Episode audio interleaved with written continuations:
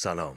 شما شنونده گفتگو با دکتر مجتبا شکوری در پادکست برنامه کتاب باز هستید.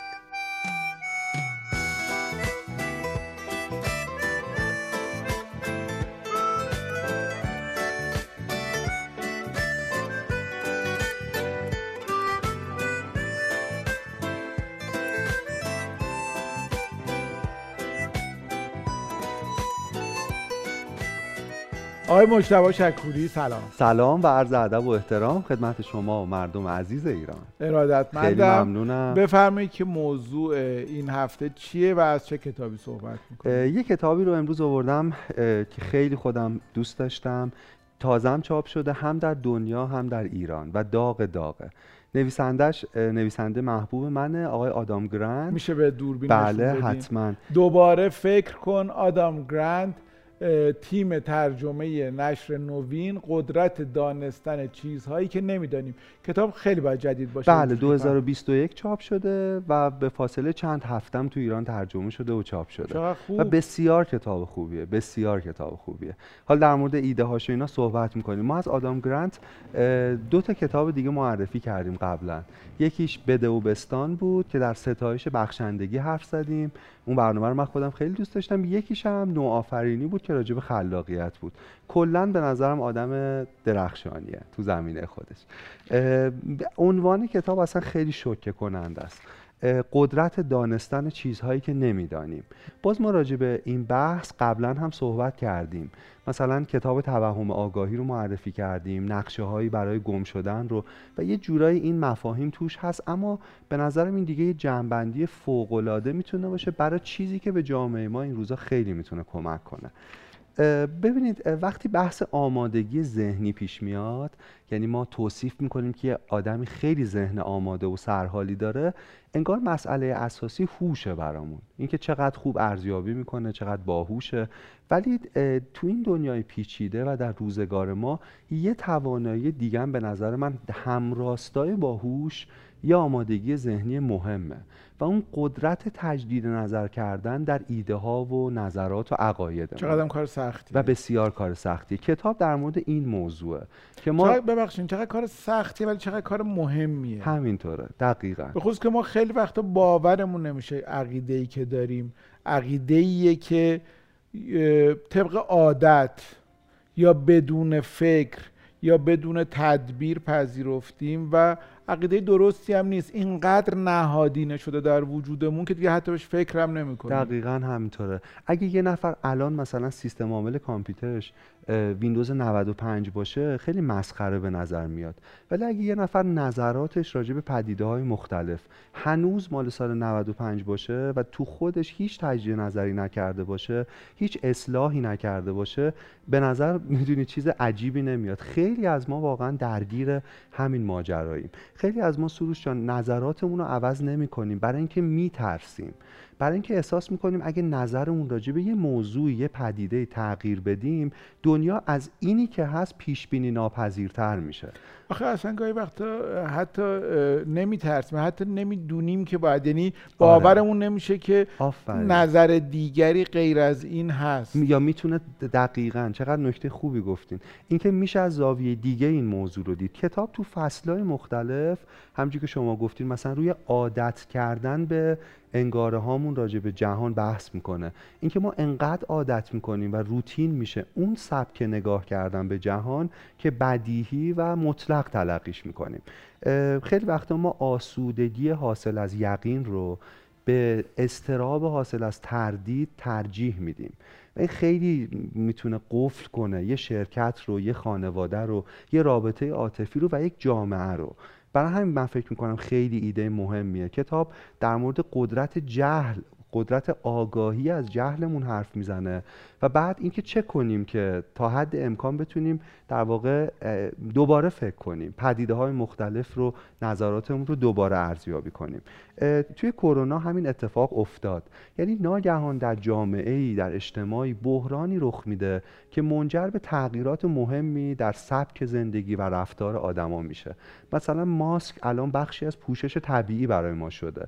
ولی قبلش خیلی عجیب بود. ولی من می‌خوام بگم حتما نباید بحرانی رخ بده. تا ما نظراتمون رو تغییر بدیم. میشه قبل از وقوع بحران ما دوباره فکر کنیم دوباره ارزیابی کنیم تا جلوی خیلی از هزینه های اجتماعی رو هزینه های فردی و عاطفی رو تو حوزه‌های مختلف بگیریم. در سال 1950 50 سال طول می‌کشید تا دانش پزشکی دو برابر بشه. اما در عصر حاضر دو سال فقط زمان لازمه تا حجم دانش پزشکی دو برابر بشه. یعنی انقدر اطلاعات سریع داره تولید میشه انقدر ما داریم بمبارون میشیم و عملا در جهانی که انقدر داره تغییر می‌کنه مباحث مختلف ایده های جدید داره تولید میشه خیلی مهمه که ما بتونیم ایده های قبلیمون رو به چالش بکشیم خودمون. ببینید ما درونمون سه تا شخصیت داریم که این سه تا شخصیت جلوی تغییرات عقاید و نظراتمون رو می‌گیره. یکی سخنران پرشوره. وقتی وارد بحث با کسی میشیم غالبا از اون در واقع ویژگی ها و قدرت های زبانی استفاده می‌کنیم برای اینکه بگیم حق با ماست.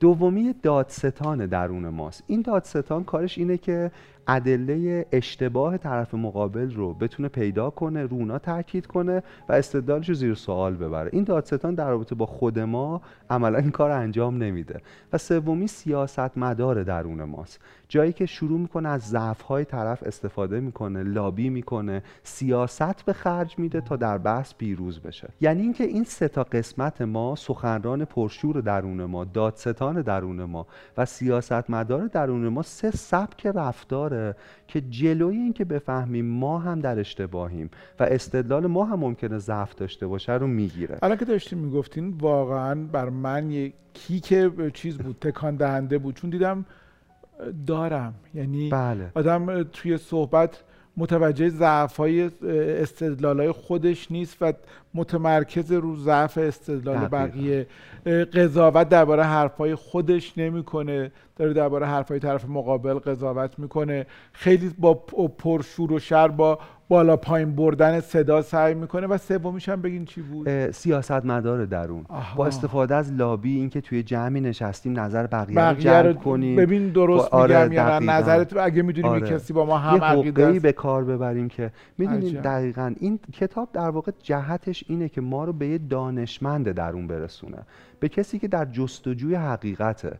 یه نکته جالب پیرو حرف شما بگم. آقای سعد کتاب میگه هوش آدم هایی که هوش بالایی دارن خیلی دیرتر رو عقایدشون تجدید نظر می‌کنن. می‌دونید چرا؟ چون بهتر می‌تونن حقانیتشون رو ثابت کنن. این یه داما یه نکته خیلی مهمه. ما هر چقدر باهوشتر باشیم از عقایدمون بهتر می‌تونیم دفاع کنیم. برای همین اصلا شاید نفهمیم که اشتباس شاید نفهمیم که جایی دچار تعصبیم یا دچار کشف فهمی راجع به یه موضوعی هستیم. یه جورایی به این موضوع میشه گفت نفرین هوش. یعنی هوش علاوه بر اینکه می‌تونه کمک کنه ما درکمون از دنیا بهتر شه یه جایی جلوی دوباره و بازاندیشی کردن ما رو می‌تونه مسدود کنه. من فکر می‌کنم ما تو تاریخ اندیشمونم حداقل تو دوران معاصر خیلی دچار این ماجرا هستیم. وقتی شما دعواهای گروه های فکری مختلف از روشنفکران و گروه های اجتماعی رو می‌بینید عملا گفتگویی بین اینا نمی‌بینید. خیلی بیشتر شبیه بیانیه خوندن شبیه یک مونولوگی که بدون ارتباط با هم داره جاری میشه.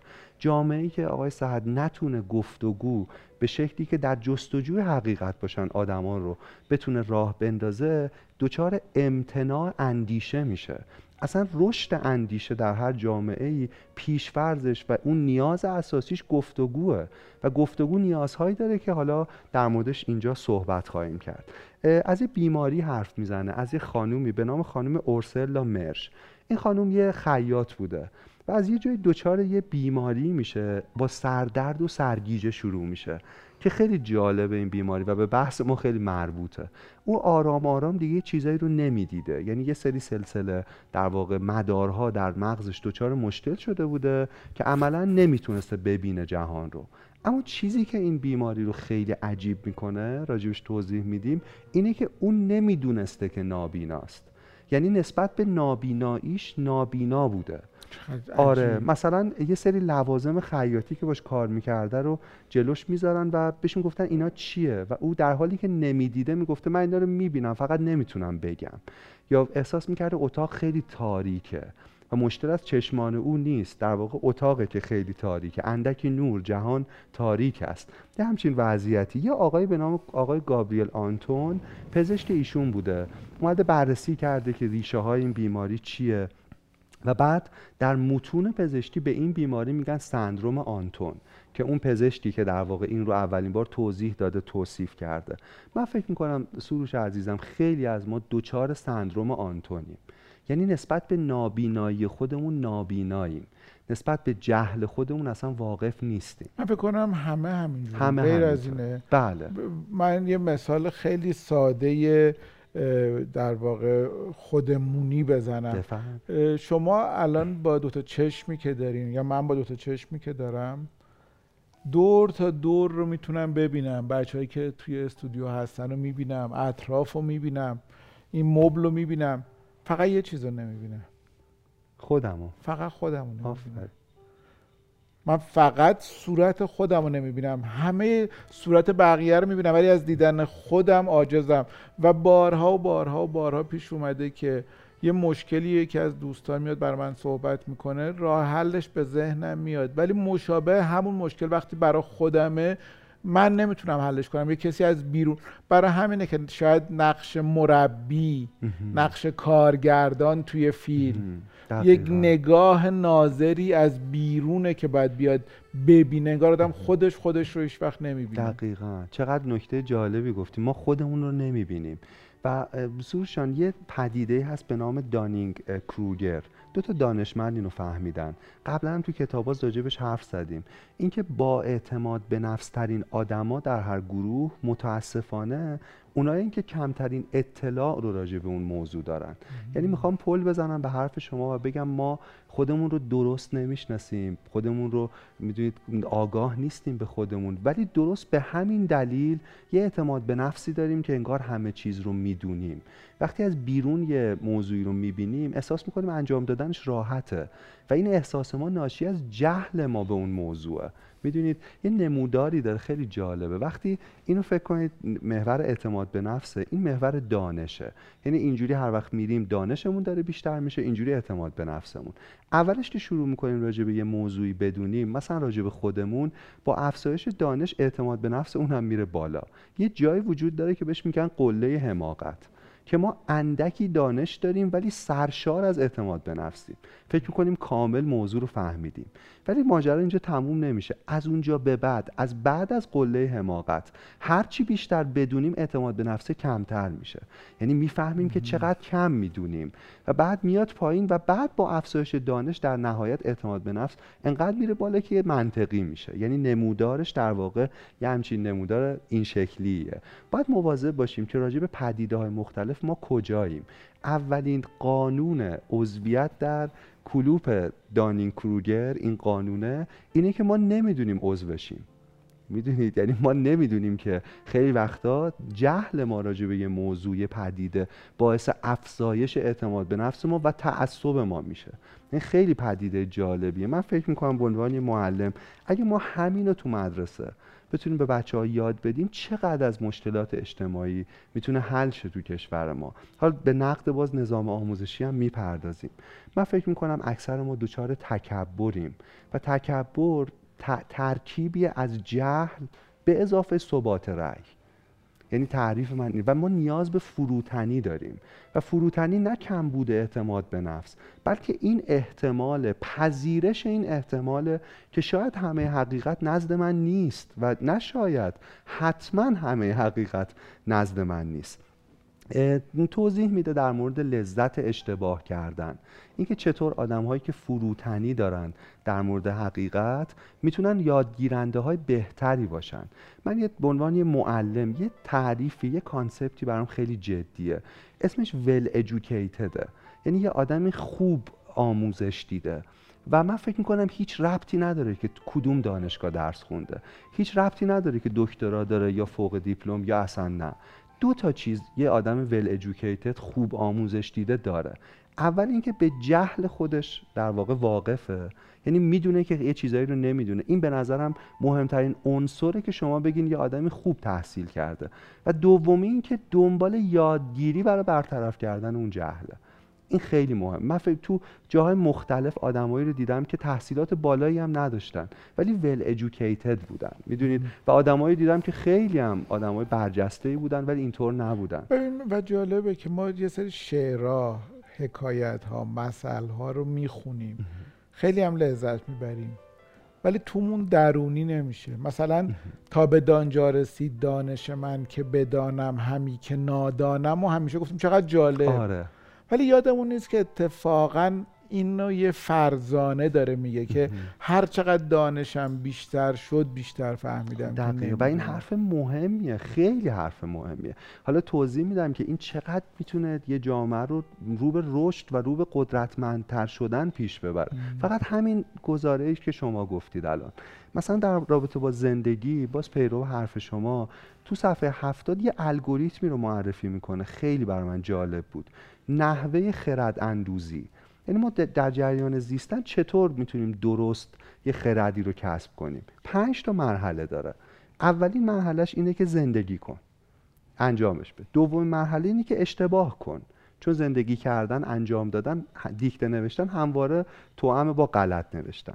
سومین مرحله اینه که از اشتباهات درس بگیر. مرحله چهارم خیلی جالبه. مراحل یک تا سه رو تکرار کن. زندگی کن اشتباه کن از اشتباهات درس بگیر. اگه به اندازه کافی این ستا رو تکرار کنیم می‌رسیم به مرحله پنجم. تشخیص بده که خرد حاصل از این سه مرحله یعنی این تک زندگی اشتباه و درس گرفتن یک خرده ولی یک خرد واقعی نیست. این هم نیاز به بازاندیشی داره. می‌دونید خیلی زیباست. و این نوعی خرد جدیده. تو زندگی کردی اشتباه کردی ازش یاد گرفتی. ولی این هم یه چیز قطعی نیست و مرحله پنجم گام های یک تا پنج رو در تمام مراحل زندگی تکرار کن. یعنی توی سیکل این انجام و یه نکته خیلی مهمی که وجود داره برای من درس بزرگ بوده اینه که ما فکر می‌کنیم که اگر خیلی داریم لطف می‌کنیم اشتباه کردی اشتباهتو دیدی. حالا دیگه برو درست رفتار کن. نه. نه. انقدر سریع نیست. نیست. آفا این کنده تدریجیه. این کنده و باز آدم اشتباه می‌کنه و باز آدم فقط چند تا چیز حالا به شما اصلاح کنید. یکی اینکه امیدوارم کمتر اشتباه کنیم. یعنی درس ها باعث بشه که کمتر. امیدوارم به اون شدت اشتباه نکنیم و امیدوارم بشه که اون اشتباه رو به همون بدی تکرار نکنیم. دقیقا. و این سیکل همه در واقع اون قدرتش و موتور محرکش همین دوباره و دوباره سعی کردنه. یعنی تغییرات تدریجی پایدار برای اندک اندک بهتر شدن. و بعد باز حتی زیر سوال بردن این که آیا این درست؟ یعنی هی بازاندیشی توی چرخه چون شرایط تغییر می‌کنه و چیزی که آره. امروز درسته دیگه فردا ممکنه, ممکنه نباشه. نباشه. آره دقیقا. یعنی قدرت این نکته آدام گرانت به اینه که سه مرحله نداره پنج مرحله داره. اینم خیلی جالبه. میگه که اگه به پنج سال گذشتهتون نگاه می‌کنید و نمیگید پنج سال قبل چقدر کم می‌دونستم یعنی به اندازه کافی یاد نگرفتید تو این پنج سال. آدمای جدید ندیدید کتابای جدید نخون تجربه های قبلی جدید نداشتید. نمیشه ما بگیم من تو این پنج سال همه چیم درست بوده. می‌دونید؟ متوقف, یعنی متوقف شدید یعنی منجمد شدید. ما درونمون سروش یه دیکتاتور داریم هر کدوم ما. که گزاره هایی که خلاف باورهای ماست رو بلا فاصله روش برچسب هایی می‌زنه که ما آسوده باشیم که نظر ما درسته. مثلا میگه اینا حسودن اینا جاهلن حق با تو اینا همه ماجرا رو نمی‌دونن. خیلی مهم شناسایی این دیکتاتور درون. و ریشه عصب شناسیش هم برمیگرده به آمیگدال ما. ما وقتی یه حمله میشه به نظراتمون تو حوزه‌های مختلف احساس تهدید می‌کنیم. احساس می‌کنیم بقامون تهدید شده و یه استراب خیلی عجیب اینجوری و شروع می‌کنیم واکنش های غریزی نشون دادن به اون ماجرا. شما کمرتون درد می‌کنه درسته؟ من اتفاقا داشتم, بگم. داشتم فکر کردم به همین رب یعنی ربط پیدا کرده بود به کمر درد من. من تنبل تنپرور بعد از مدت ها ورزش می‌کنم و دو نفرم هستیم یعنی در شرایط کرونا نه اینکه جایی که شلوغ دو نفریم که همدیگر می‌شناسیم و در حکم مربی من هستن. به من می‌گفتن این حرکت داری اشتباه می‌کنی. داری اشتباه می‌زنی رو می‌گفت. آره این ولی من هی فکر فکر می‌کردم الان دیگه درست شد. می‌گفت درست نشد و من گفتم خب حالا دیگه نشد. امروز دارم نتیجهش رو می‌بینم که چه کمردرد وحشتناکی. سعی می‌کنم دیگه اون اشتباه نکنم. ولی ورزش رو دوباره تکرار می‌کنم.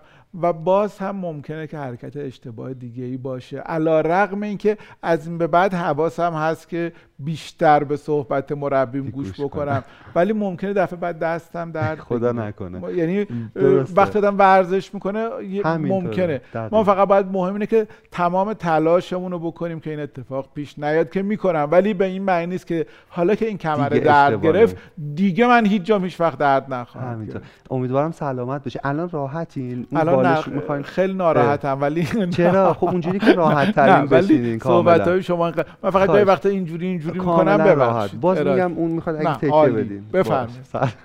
مخلص. ان که خوب شید خیلی ناراحت هم درد نه نه نه زیاد نیست. خب ان که زود برطرف شه. یه نکته خیلی مهم سروش میگه. برای من خیلی تکان دهنده بود. خیلی ساده است ولی یه تلنگر مهم بود برای من. میگه ما دائما این دیکتاتور درونمون فعاله. علیه مخالفینمون موضوع های سخت می‌گیریم حرفشون رو نمیشنویم. و احساس تهدید می‌کنیم. چرا؟ برای اینکه ما نظراتمون رو در واقع ربط میدیم به هویتمون به شخصیتمون.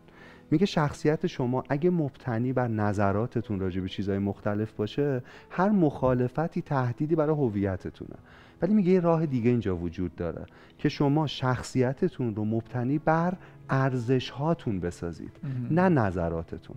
یه ذره اینو باز کن آره, آره, آره. آره مثلا ارزش های یه نفر ممکنه صداقت باشه ممکنه اخلاق باشه ممکنه سخاوت باشه انصاف باشه معنویت باشه چیزهای مختلف باشه. خب این چیزیه که حولش اون آدم می‌تونه هویتش رو در واقع داشته باشه و بعد این ارزش ها مهمن. حول این ارزش ها بازاندیشی کنه. چطور میشه اخلاقی تر زندگی کرد؟ چطور میشه جامعه صادق تری داشت؟ چطور میشه مثلا انصاف رو بیشتر رعایت خب کرد؟ این که مثلا تعریف اخلاق یا صداقت اینا دوباره خودش یه دنیای پیچیده و پر اونجا باز وارد همون در واقع سیکل خردورزی میشه دیگه. یعنی ما می‌دونیم که اینا ارزش همش دیگه. و بعد برای تحقق این ارزش ها یه سری نظرات داریم. مثلا اخلاق از نظر من ممکنه متفاوت باشه با اخلاق از نظر خب تعریف متفاوت شما از اخلاق ممکنه در واقع ایجاب کنه که جور دیگری اخلاق محقق شه. تعریف من هم همینطور. ولی کجا ما می‌تونیم یه اقدام مؤثر انجام بدیم؟ جایی که ما گفتگو کنیم با هم دیگه. می‌دونید؟ جایی که من نظراتم هویتم نباشه ارزشام. بعد اون وقت من و شما یه چیزی داریم که حول اون تفاهم داریم.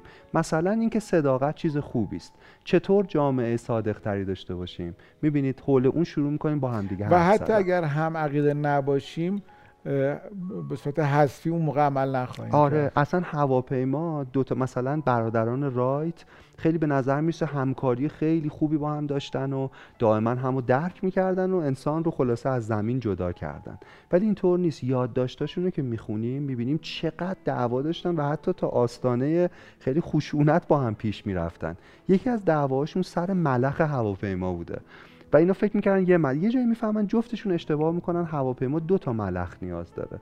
و نقطه جالب می‌دونید چیه؟ این دو تا ملخ برعکس هم میچرخن. و اگر فکر می‌تونه به پرواز در بیاد برای اینکه اینا دارن برعکس هم میچرخن.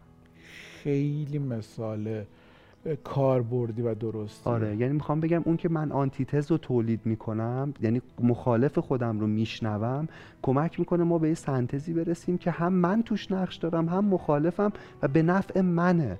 یه جمله بگم و اتم آقای دکتر اتم. آره آره دقیقا. الکترون و پروتون کنار هم و تازه نوترونی هم وجود داره. بله. یعنی هر سه نیرو کنار هم اتم کوچکترین.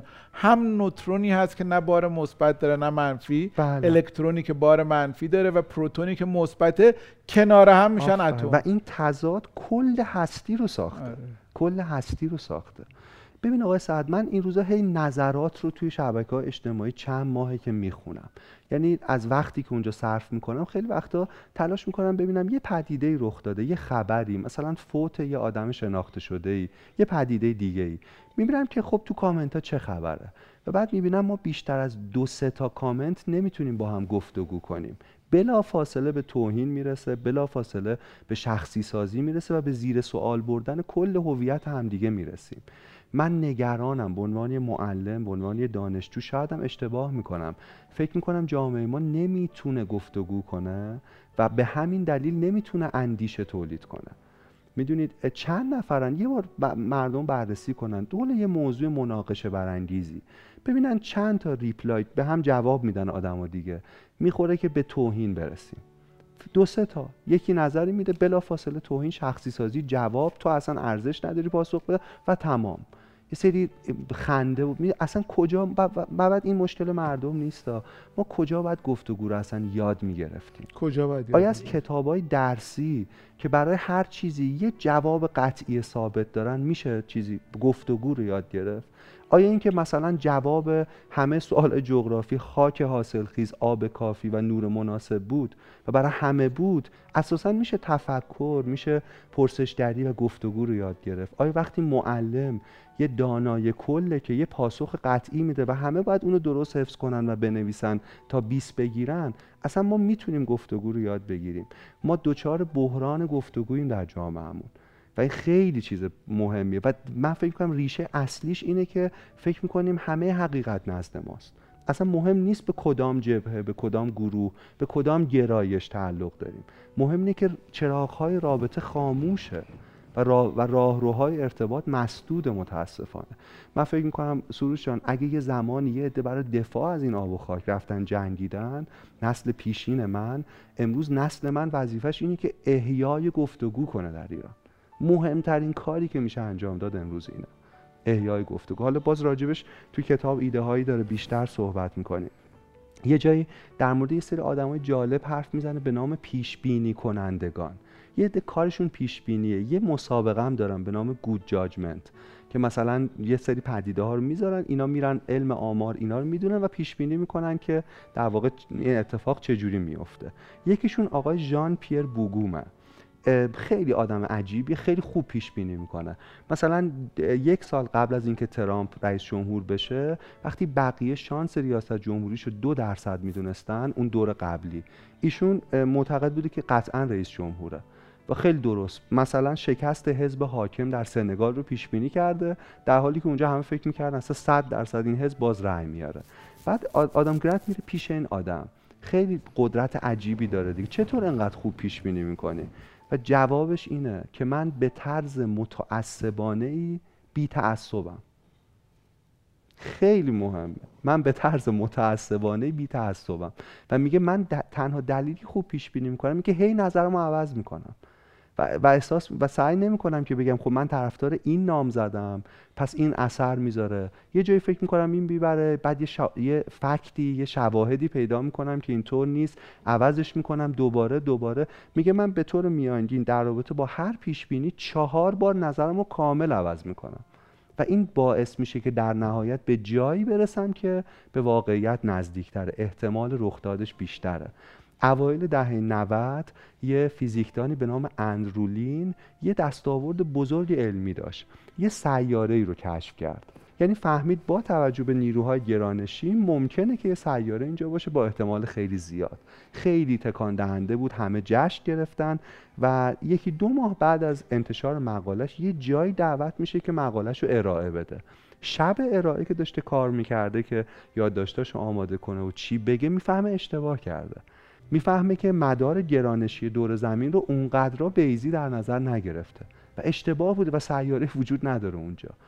سخنرانی رو کنسل نمی‌کنه. بهترین لباساشو میپوشه و میره جلوی جمعیتی که مشتاقن و دستاوردش رو می‌خوان جشن بگیرن و توضیح میده که چرا اشتباه کرده. جلو همه جمعیت میگه اشتباه بوده و همه ایستاده تشویقش می‌کنن چند نفر از ما شجاعت اندرولین رو داریم. می‌دونید هر چقدر تعداد این آدم ها این نگاه تعداد آدم هایی که به طرز متعصبانه ای تعصب ندارن راجع به موضوعات علمی بیشتر بشه به نظر من جامعه ما جامعه بهتری میشه. خیلی وقتا ما میترسیم سروش جان که مثلا نکنه با تغییر نظراتمون هویتمون تغییر کنه. یه داستانی هست در تاریخ یونان پلوتارک. از یک کشتی چوبی حرف می‌زنه کشتی چوبی تسئوس. این کشتی هی یه مسیری رو می‌رفته و چون چوباش در واقع آسیب می‌دیده تا تماس با آب فرسوده می‌شده هی چوباش رو عوض می‌کردن. انقدر این کارو می‌کنن تو سالیان که دیگه هیچ چوبی نبوده که از قبل در واقع روی این کشتی باشه.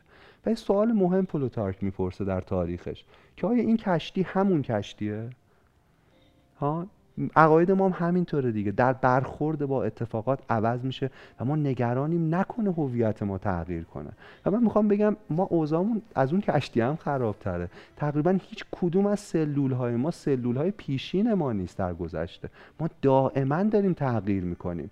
پس چرا انقدر متعصبانه نسبت به عقایدمون پافشاری می‌کنیم و امکان گفتگو رو می‌گیریم؟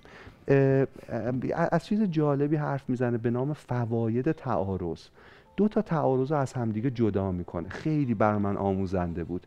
یکی تعارض شخصیه. تعارض مبتنی بر رابطه است. من و شما با هم یه بحثی داریم ولی شخصیه. می‌دونید شروع می‌کنیم هویت هم هدف قرار میدیم این. ولی میگه یه تعارض سازنده وجود داره که خیلی چیز خوبیه. و اون تعارض مبتنی بر وظیفه است. تعارض مبتنی بر هدفه. می‌دونید که من فرقش اینه. یه وقت هست که من تعارض مبتنی بر وظیفه و هدف دارم با شما. یعنی سر ساختن این با هم اختلاف داریم. و بعد نه شما منو هدف قرار می‌دید نه من شما رو من ایده شما رو و افکار شما رو و طرح شما رو. می‌دونید حول وظیفه که باید انجام بدیم هدف قرار میدم. برای من یه متر شدین سروشان که من با خودم دائما تو جاهای مختلف بگم مشتبه تعارضی که الان دارید بحثی که داری می‌کنی مبتنی بر روابط یا شخصی یا مبتنی بر وظیفه است مبتنی بر هدفه. و چقدر دلانگیزه اینو تجربه رو فکر کنم هممون داشتیم. و دیدیم در طول زندگیمون آدم های نادری رو که با هم اختلاف نظر دارن ولی دوستی عمیق هم دارن. آفرین آفرین.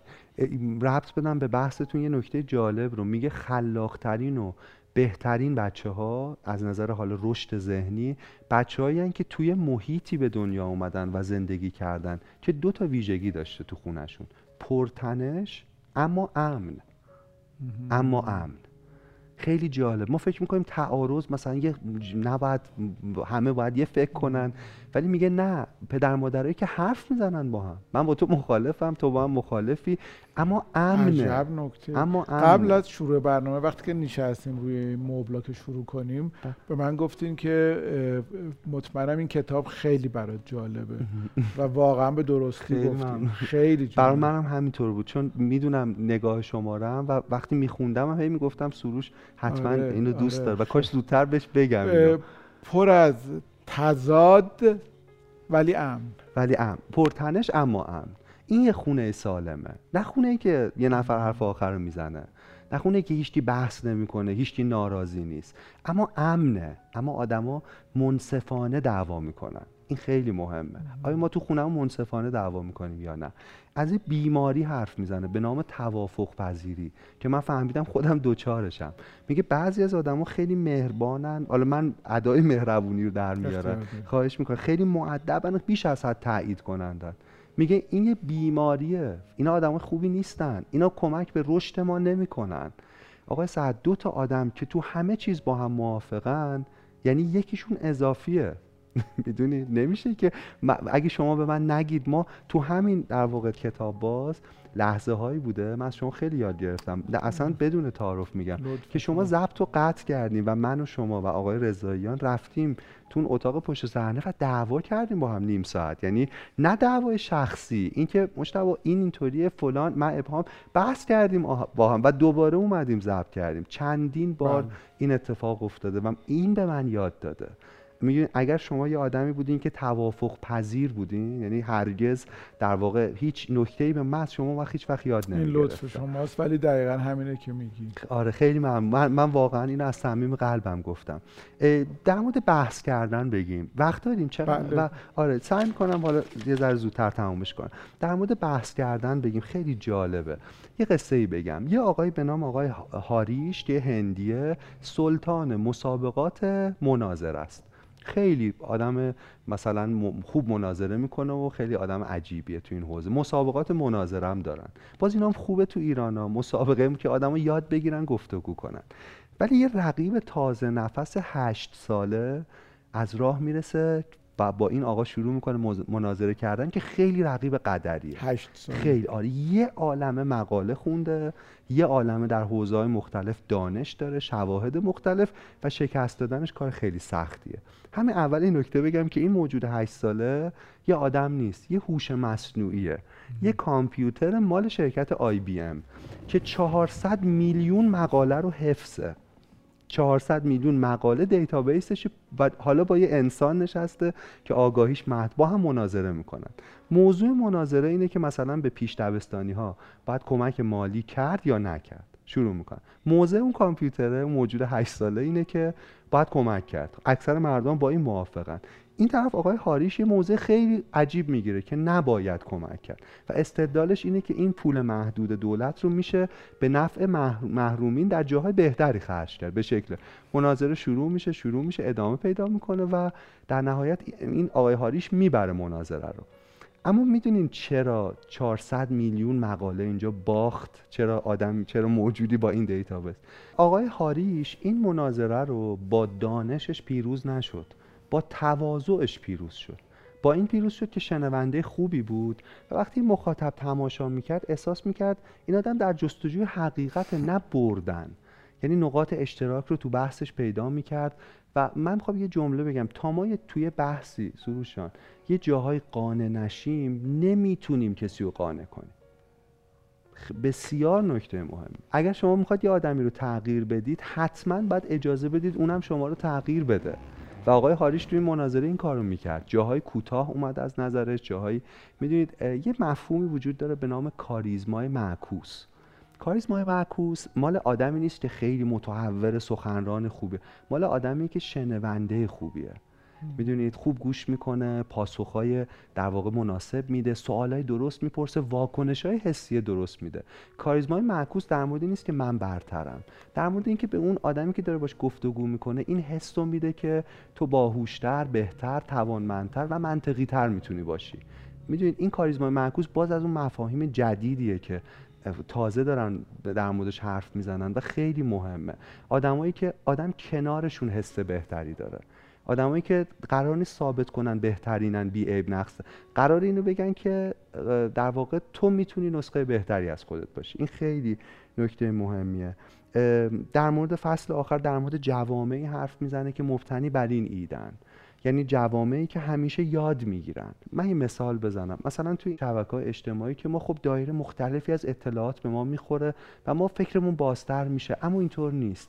چون فلسفه این شبکه ها پوله و زمانی که ما درش صرف می‌کنیم مساوی با پول آنهاست راجبش حرف زدیم قبلا اونا تو explore یا تو جاهایی که ما میگردیم چیزایی رو به ما نشون میدن که ما دوست داریم.